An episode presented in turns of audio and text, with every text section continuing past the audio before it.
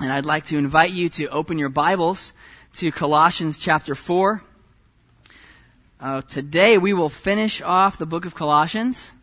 You need to open up your Bibles to Colossians 4. We'll start in chapter 7. As I read, and why don't we stand in honor of the reading of God's Word? Tychicus will tell you all about my activities. He is a beloved brother and a faithful minister and fellow servant in the Lord. I have sent him to you for this very purpose, that you may know how we are, and that he may encourage your hearts. And with him Onesimus, our faithful and beloved brother, who is one of you. They will tell you of everything that has taken place here. Aristarchus, my fellow prisoner, greets you, and Mark, the cousin of Barnabas, concerning whom you have received instructions. If he comes to you, welcome him. And Jesus, who is called Justus. These are the only men of the circumcision among my fellow workers for the kingdom of God, and they have been a comfort to me. Epaphras, who is one of you, a servant of Christ Jesus, greets you, always struggling on your behalf in his prayers, that you may stand mature and fully assured in all the will of God. For I bear him witness that he has worked hard for you and for those in Laodicea and in Hierapolis. Luke, the beloved physician, greets you, as does Demas. Give my greetings to the brothers at Laodicea and to Nympha and the church in her house. And when this letter has been read among you, have it also read in the church of the Laodiceans, and see that you also read the letter from Laodicea. And say to Archippus, See that you fulfill the ministry that you have received in the Lord. I, Paul, write this greeting with my own hand. Remember my chains. Grace be with you. Let's pray. Father, what a stupendous, amazing, unthinkable blessing to know that you have made us wretches your treasure. And so we come this morning, Lord, thrilled to be part of your family. Privileged to call you Daddy. Aware of the forgiveness of our sins God, desiring to be more like your son, Jesus Christ. We want this morning to be more like Jesus. And we cannot do that without you and without your Holy Spirit. So, Father, this morning, grant us to hear what you have for us from your word. Keep me from saying anything that would distract from the meaning of the text. Lord, may this your very word be precious to us. Father, I pray that you would help us to fight tiredness, help us to fight um, whatever Satan is, is distracting us with this morning, that we may sit up, that we may hear, that we may have eyes to see what you have for us and what you want us to do. And we thank you that it's possible because of the death of Jesus Christ on the cross and his resurrection. And now, Holy Spirit, we pray that you would illuminate the text for us. In Jesus' name, amen. And I'm about to divide the congregation. How many of you hate Westerns? You just cannot stand Westerns. Kathy, you're, you're, oh, and Joanna, okay. Good.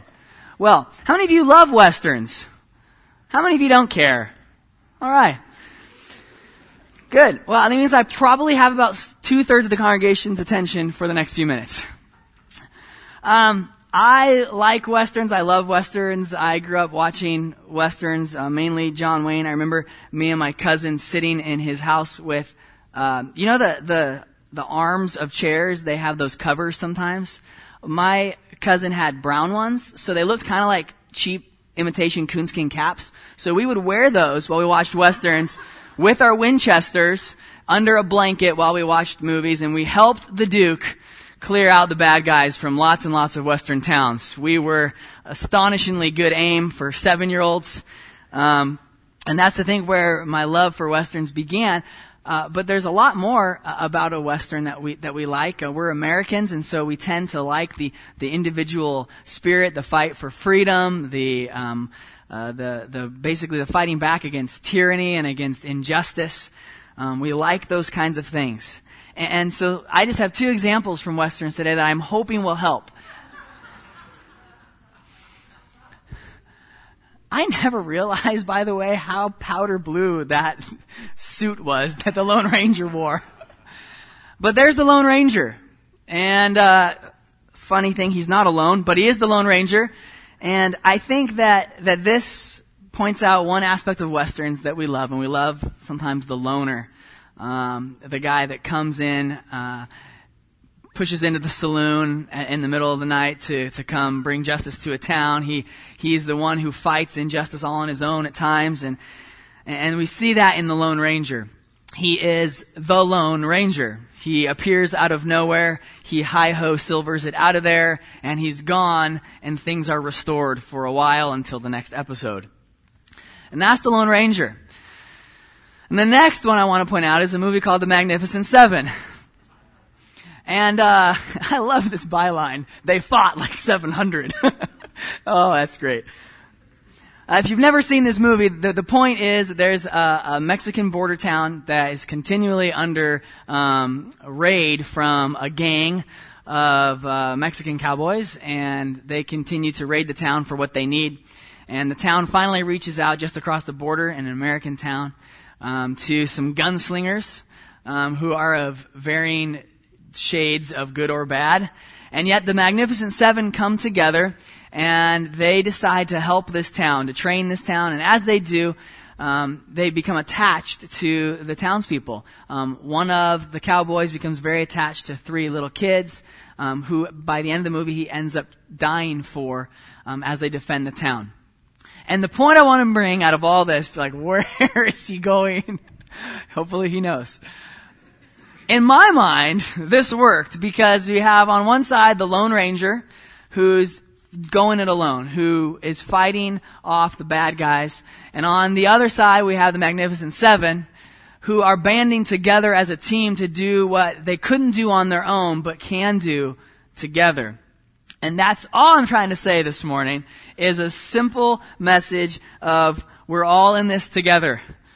I know it's super original. I'm not going to sing, but it, it really fits this morning as we look at the end of the letter of Colossians. Because here's the deal. We all have the portions of the Bible that we really like. Okay, so some of you are Psalms people. You go, you default to the Psalms. Some of you are the proverb a day keeps the devil away kind of thing. Um, some of you, you won't ever leave the Gospels because you just love reading the Gospels so much. Um, if you're like me, you, you like reading the blood and guts of Old Testament history and, and the continual movement of God's people away from Him and back to Him and away from Him and back to Him. Um, most of us don't major on the genealogies. It's usually not like, I love the first eight chapters of First Chronicles. It's so fun. And, similarly, in the New Testament, a lot of what we try to avoid is the end of the letters where it's like, blah, blah, blah, blah, all these names I can't pronounce. This is not applicable to me. And so, what I'm going to try to do today is, is show why the, why the end of the letter is important. And I want to show two things. I just want to look at what Paul said first. But second, I want to look into see what Paul did. See, when we speak, sometimes we're just, some of us especially, are just speaking to hear ourselves speak. There's words coming out of our mouth. Um, sometimes what we say actually accomplishes something. You get that? So sometimes what we say is just the words coming out of our mouth, and sometimes what we say actually accomplishes something. So when, when a pastor stands in front of um, a couple at the altar, his words mean something. They accomplish something. Um, they accomplish um, on earth bringing two people together in the act of marriage. And so, what Paul's saying here is a thing that we should look at, and we should inspect, but we should also look at what Paul is doing. What is Paul doing by what he's saying here at the end of Colossians? And what he's saying, I'll give it away, is that we're all in this together. That this is a team. The church is not a bunch of lone rangers. We need to be the somewhat magnificent, however many of us there are, and band together to do this work. And, and keep your finger in Colossians, but I want to go to Ecclesiastes and show you um, from the wisest man who ever lived, other than Jesus, um, the effectiveness, the, the helpfulness, the goodness of teamwork. Go to Ecclesiastes 4. Turn back in your Bibles to Ecclesiastes 4 really quick to look at the effectiveness of groups. Ecclesiastes chapter 4.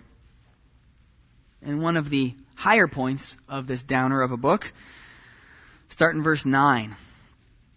And this is what Solomon says through the Holy Spirit. Two are better than one because they have a good reward for their toil. For if they fall, one will lift up his fellow.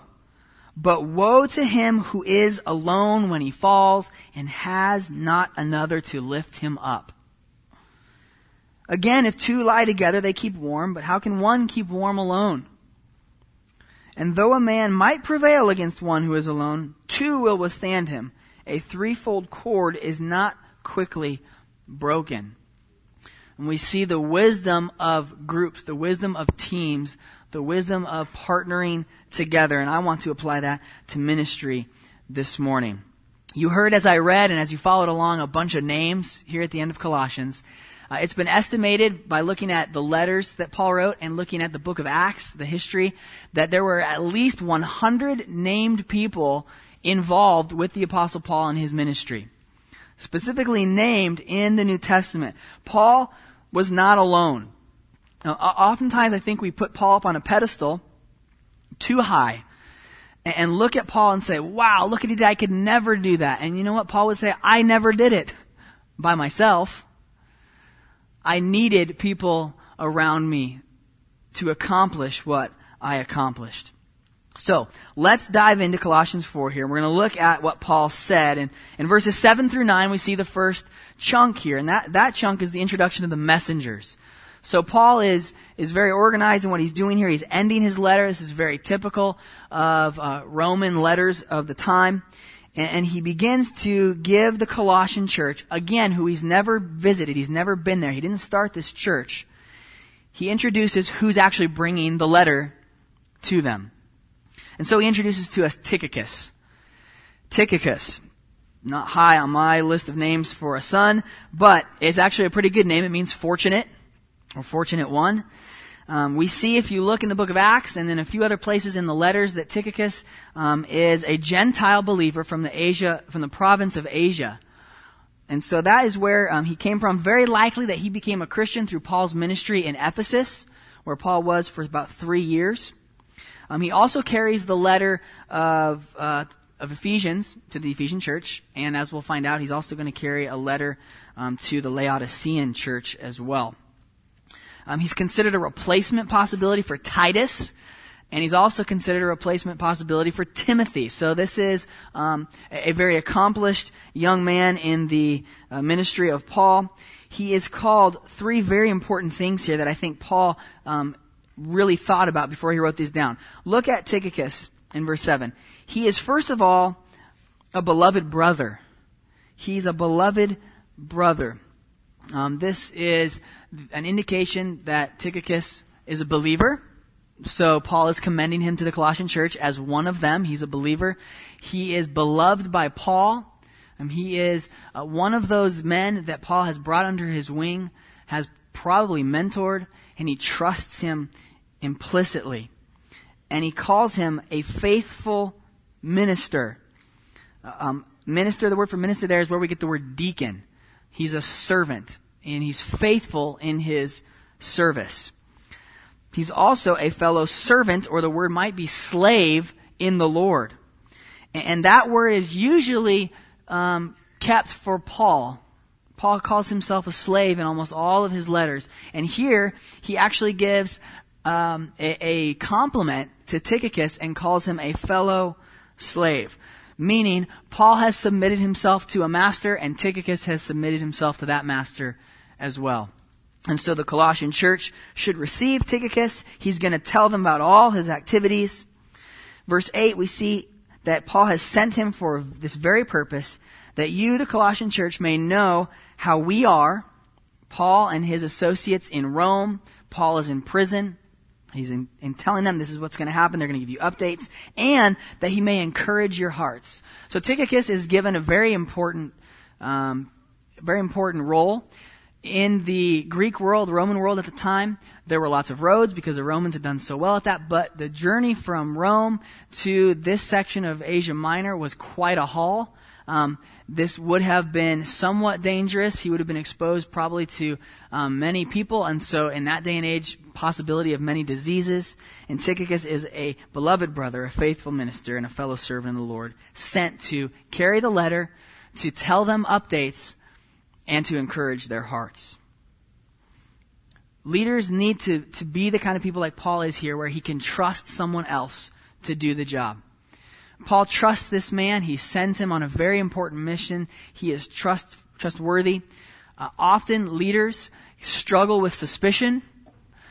Leaders can struggle with paranoia.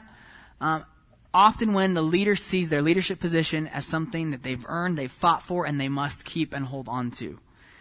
And just as a, as a warning to myself and to us as believers, whatever ministry you're a leader of or have some kind of leadership position, we must be careful to trust people. Find people that we can trust and put our trust in them. Show them that we believe that they can do the things and that we shouldn't have to do all of it ourselves because that points to self-importance that we should not have.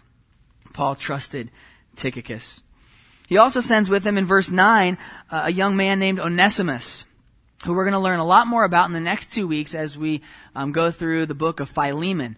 Uh, which is basically sent with the book of Colossians. Um, it's, it's, a joint letter, but it goes to um, specifically a man in the church named Philemon. And we'll find out next week that Onesimus was Philemon's slave.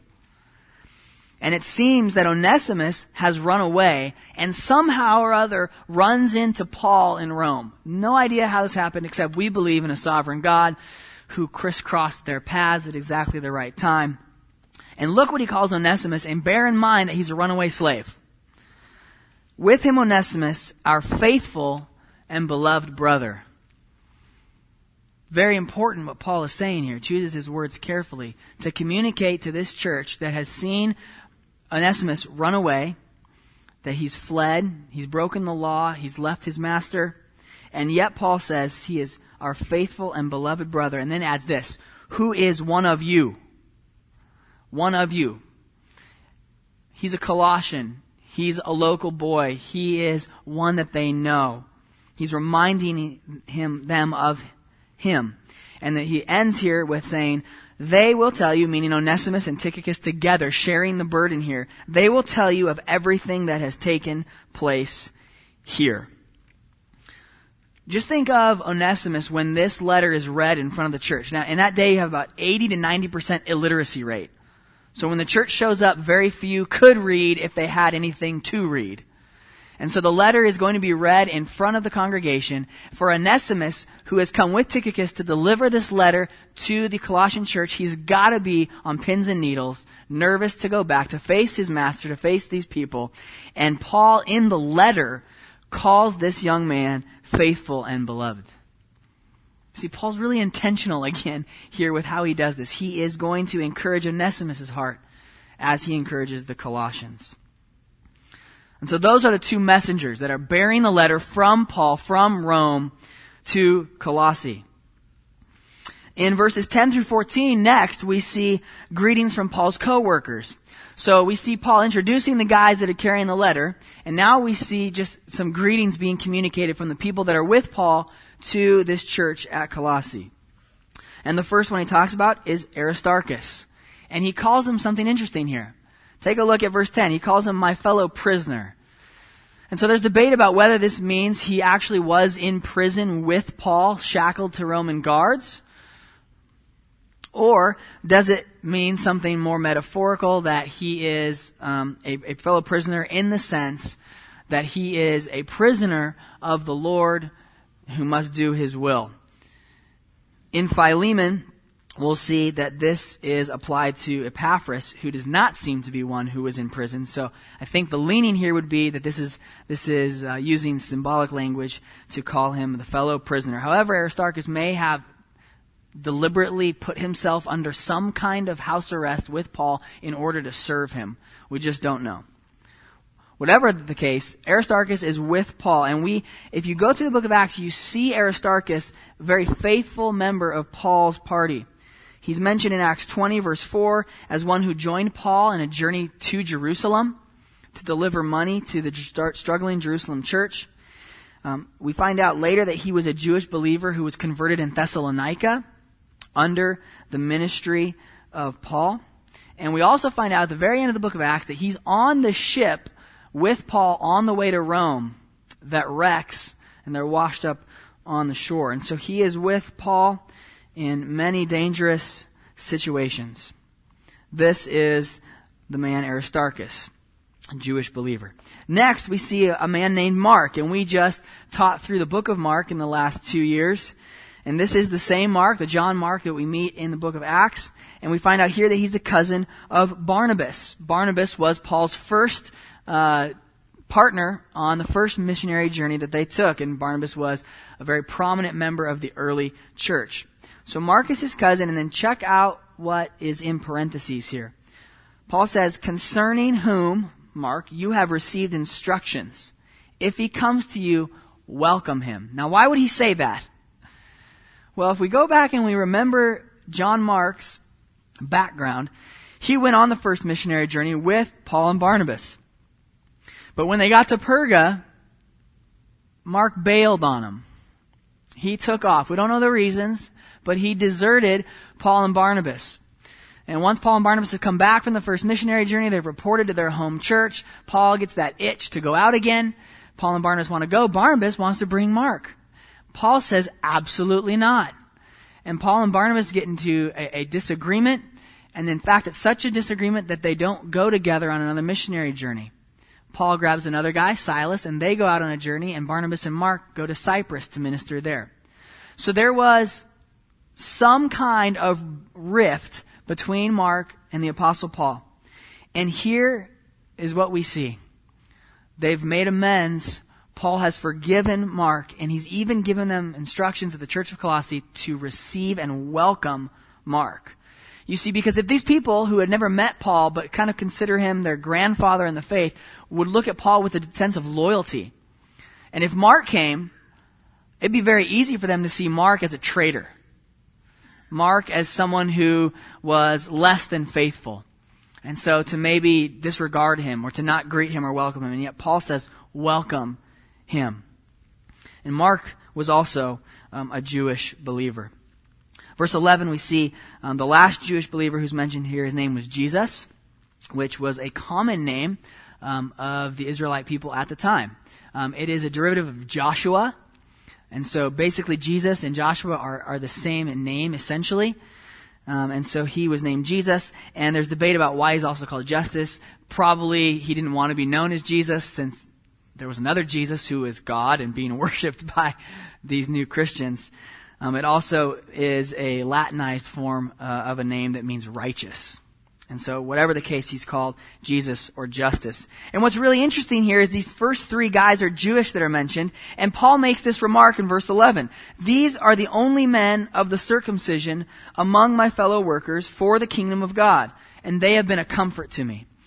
And once again, there's debate over what exactly this means. It's, it's, it's hard to put together in the Greek, but uh, what this very well could mean is that Paul is saying, of all the Jewish people that I've reached out to, of all the synagogues that I've preached in, these are the only three Jews who are Christians who are working with me. Maybe said in a little bit of sadness, as we see in, in Romans, that, that Paul would rather be accursed of God if it meant that his brothers, the Jewish people, would come into the kingdom. Whatever the case, these three men that are co-workers of Paul's are with Paul in Rome give their greetings, and they are comfort, a comfort to the apostle Paul. We move on from here then to three more co-workers, and these are Gentile co-workers. These are men who were not raised to know the Torah. They did not know of the God of the Old Testament, Yahweh. And yet they were introduced through Paul's ministry to this God and through Jesus Christ. And we see mentioned in verse 12 a man named Epaphras who was mentioned in chapter 1, verse 7. So we've already talked about him, but just to refresh your memory, Epaphras looks like the one who started the church in Colossae, and very likely the one who started the churches in Laodicea and Hierapolis. And so that's a very important thing. Epaphras is, is their pastor or their evangelist to the Colossians. He's one of you, again, verse 12 says, just like it said of Onesimus, that Epaphras is one of the Colossians. And he spends quite a bit of time here on Epaphras again, and I think it's because he's expanding on what we talked about last week, and that is struggling in prayer, wrestling in prayer. You'll see here what Paul says about Epaphras. He calls him a servant of Jesus Christ, Again, something very, something not mentioned usually of people other than Paul. He says Epaphras is a slave of Jesus Christ. He greets you. And what's he doing? Notice this. He's always struggling on your behalf in his prayers. Which reminds us of a few verses before, chapter 4, verse 2, where Paul told the Colossians to continue steadfastly in prayer. And so Epaphras is one who exemplifies what Paul has commanded them. He is always struggling on your behalf in his prayers. What's he praying for? That you may stand mature or complete and fully assured in all the will of God. Epaphras loved his people and he prayed that they would be fully mature, that they would, they would grow up, they would stand up as complete. Now, is that ever accomplished? In one sense, it can be. Yes, we, we see mature Christians all around us in this room. Praise the Lord for you believers who have been around, who have matured in Christ. We also know that we'll never fully mature until that day when the Lord Jesus comes back and sin will be no more. We receive our new bodies and we will be able to live sinless and complete. And so this is the prayer of Epaphras for his people. Do you pray this for people? Parents, do you, do you pray this for your kids or are you more concerned about their comfort and well-being? Surely we should pray for those things, but not at the expense of our children being mature, fully assured that we would labor before God in that. And not just for our children, for the people in this church. Folks, there are new believers in this church. And we would love to have more new believers in this church. And the thing that we should pray for them is that they would be mature that they would grow, that they would become complete, they would make progress towards that goal, and they're not going to do that unless another believer comes alongside and guides them and helps them. Which takes us to our theme of the year, which is to reproduce. We're called to make disciples. We should pray these prayers. And then Paul says this in verse 13 about Epaphras, for I bear him witness that he has worked hard for you. Now this is not the normal Greek word for, for work. Um, usually it's ergon, which is related to energy. Um, but, but this word, this word has to do with pain.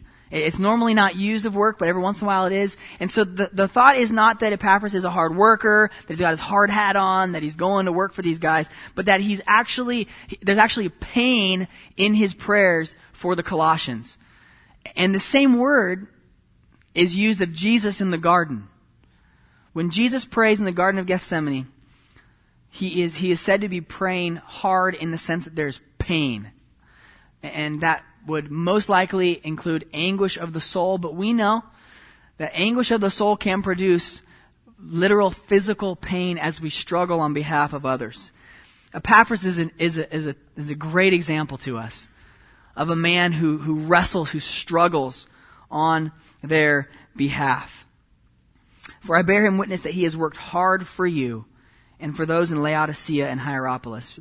Really quickly wanted to, to bring up a map for you just to, just to help get some context. You got Colossae up here on the Lycus River, and this is uh, in Asia Minor. To the, to the west is Ephesus on the coast. And you'll see that Laodicea is about 10 miles up the river from Colossae, or downriver from Colossae. And Hierapolis is about five or six miles north um, of Laodicea. So these are churches close in proximity. Now, clearly, it's a little further when you don't have um, trains, plane, planes, trains, and automobiles. You don't have these things to take you around, and yet it's close enough that these churches very well could have um, been partnering together, could have been encouraging each other. And so, um, what begins to happen here is that we see that that not only is Epaphras concerned for the Colossian church, but he has concern for the church in Laodicea and Hierapolis. And this just reminds me that we ought to be very careful how we speak about other churches. Um, I, have seen this with, with our, some of our high schoolers where we go to, to Hume Lake and we go to Wildwood, which is the discipleship camp. And there's some other kids that are down in Ponderosa and not the not as godly camp. And we begin to, we begin to, to boost up, not ourselves, right, but the place that we're at. It's not had nothing to do with us and we begin to put down these other people. And, we can do that in, in our churches as well. Listen, folks, we're not competing against other evangelical churches in Orange County.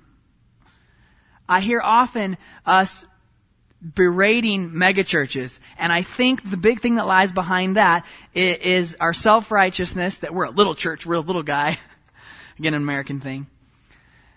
And that to get big, they must have compromised somewhere. So they can't be as good a church as us. We got to be very careful. There are some wonderful mega churches in Orange County. There are some lousy mega churches in Orange County. But you know what? There are some lousy small churches in Orange County. And there are some very good small churches in Orange County. We ought not to be competing. We ought to be partnering.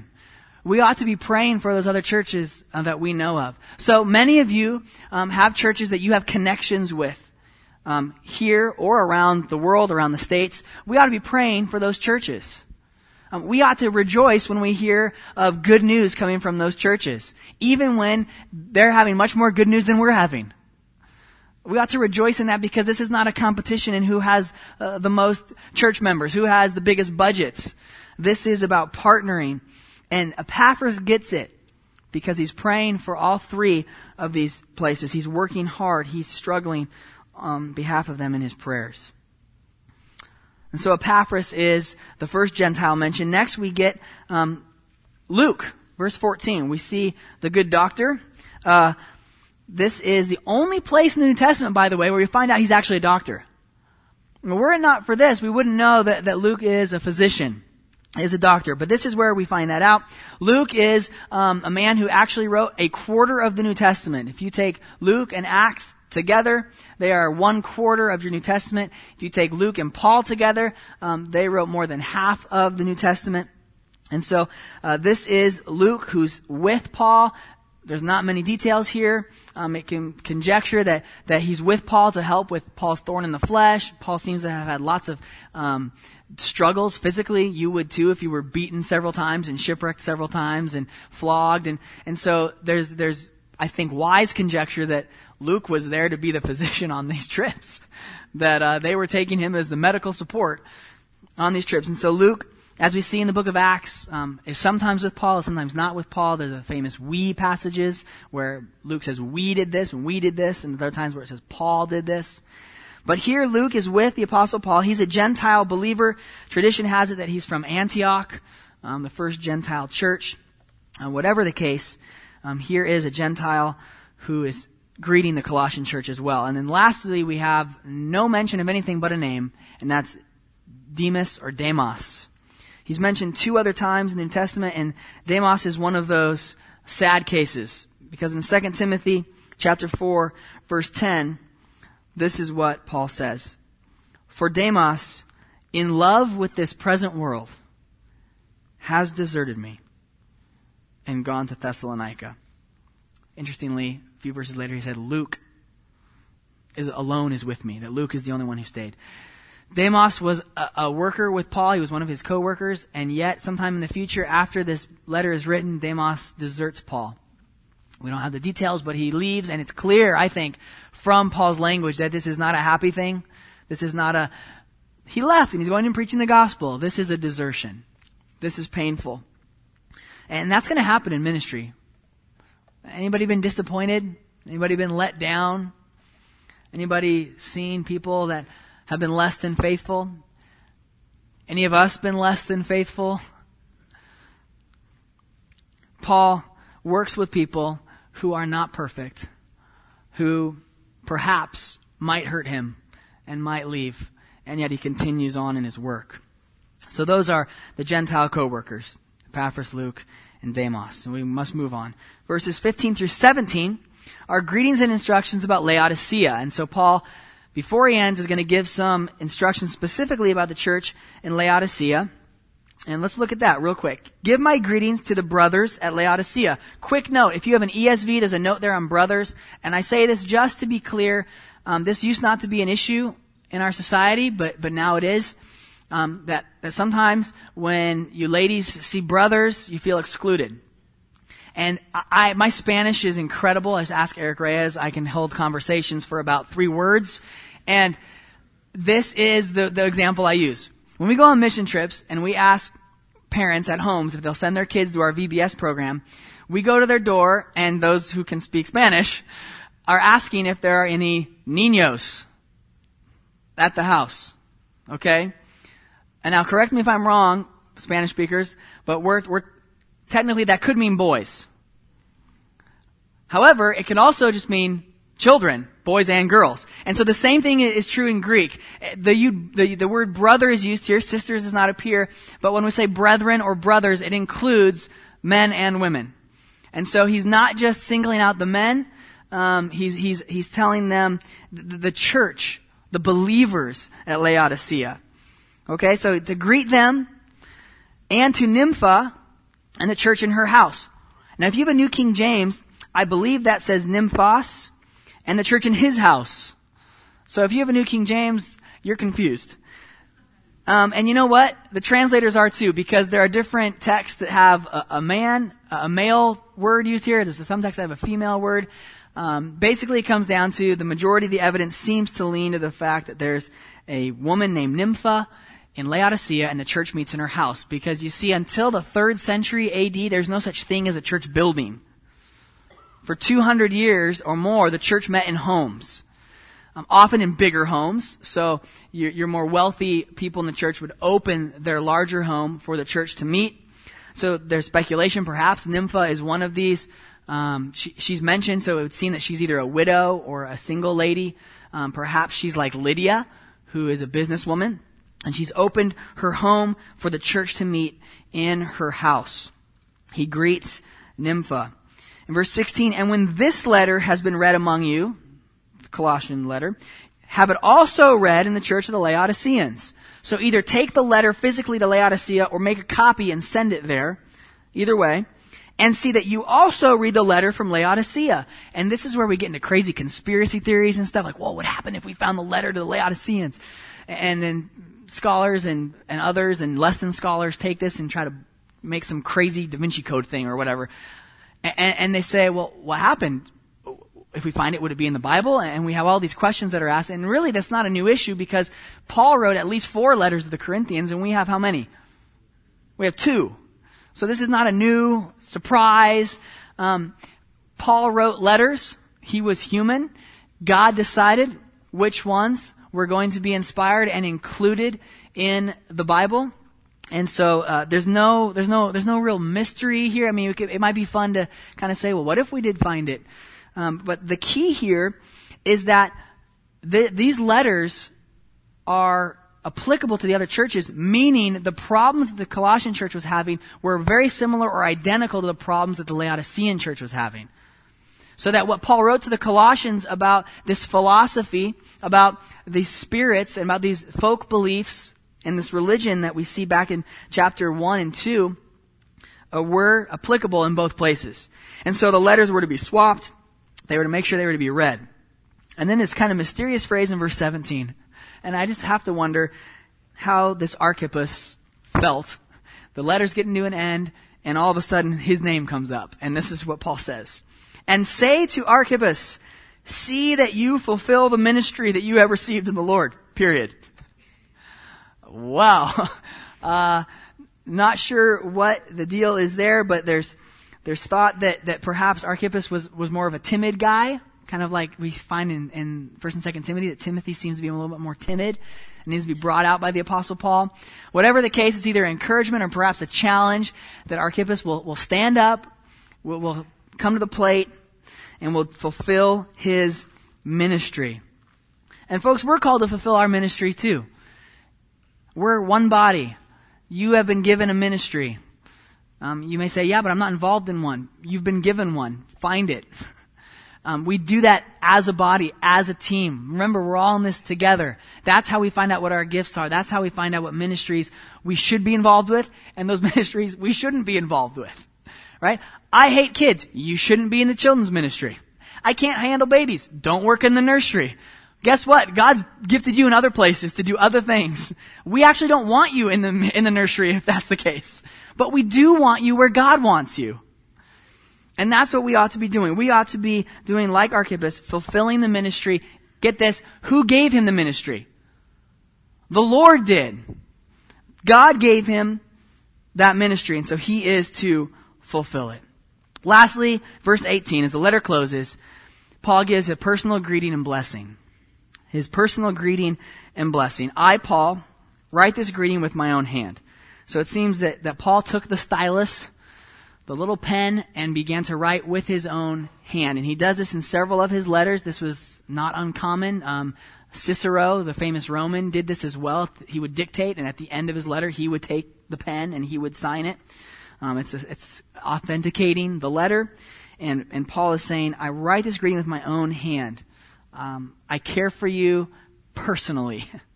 he writes it in his own hand, and then he says this Remember my chains. Remember my chains. Quite literally, Paul was in chains. Um, if we read in uh, the book of Acts, he was under house arrest, but that meant he was able to have a house, so it wasn't he wasn't in the in the pit yet. He wasn't in the um, the toughest prison that would come later, but he's still shackled to a Roman guard or two in his house. Um, and so he is literally in chains. And some have thought that this is a kind of a, a boast. Um, not, not, a, not a boast with a selfish sort of sense, but a boast in that saying, this is where I've been brought as a prisoner. And, and probably not. I think that this is a stimulus for the Colossians to pray for him. If you read the book of Acts, Paul is not a sit back and kind of wait for God to do stuff kind of guy. Paul's a, I just got beaten up, almost died. Let's go to the next city, guys. That's Paul. And so here I think he's saying, pray for me. Pray that my ministry would still go forward. I'm chained to these guys. We find out in Philippians that he's chained to these guys and some of these guys are becoming Christians. Um, he, he wants prayer. So he says, remember my chains. And then he ends by saying, grace be with you. Which is important because he started the letter in verse 2, grace to you. The whole letter is hemmed in by grace. Which is important to remember because our lives are hemmed in by grace. That breath you just took was grace. The ministry you're about to participate in is because of grace. What a good thing for us to remember. And quickly, we need to go to what Paul did. So we just talked about what Paul said, but what was Paul doing and what he was saying? I'm just going to breeze through these five. These are not exclusive. There's, I'm sure you could find a ton more. But here are five things that I think Paul did in writing this section of greeting to the church at Colossae. He communicated concern for their well-being, number one. He communicated concern. Sometimes we don't know if people are concerned about it just because they haven't communicated it to us. Some people, it's, it's very clear. Um, it is very clear when Kathleen Nagy cares for you. You don't need her to tell you that. Okay? Others of you, it's not clear whether there's concern or this is out of duty, and that's just because of, of different personality types and facial expressions and how we bring that about. But Paul communicates with his words that he's concerned about their well-being. Number two, I think he's inspiring love and devotion. Again, this is a church that he's never been to. He didn't plant this church. But in the way that he speaks to these people, that would, that could not help but inspire love and devotion. This guy cares about us. He's never met us. He took the time to write this letter to us. Number three, he is living proof that Christian ministry is costly. It's costly. And he just assumes it. I'm in prison because I preach the gospel. Duh. That seems to be Paul's approach. He, he's living proof that Christian ministry is costly. It still is.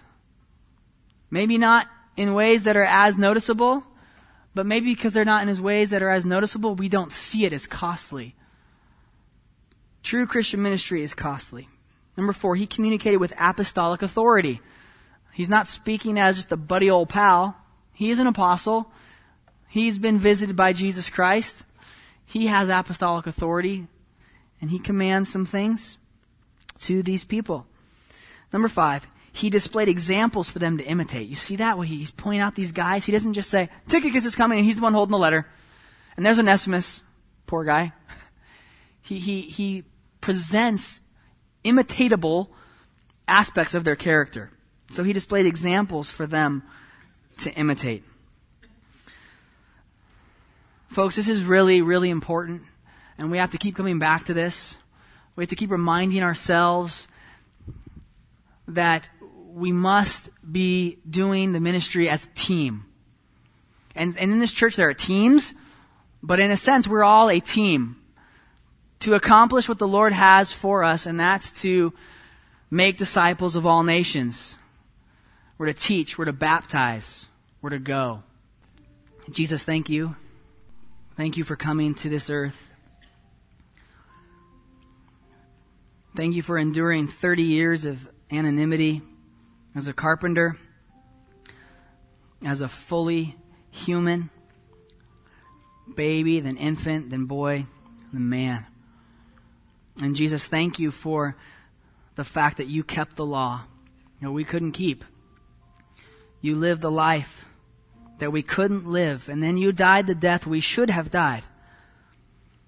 And then on Sunday morning, you rose victorious, triumphing over Satan's sin and death. We have no reason to fear anymore. You have liberated us. And so this morning, we want to sing to you, Jesus, as our glorious Christ. Let's rise and sing one more song as we go.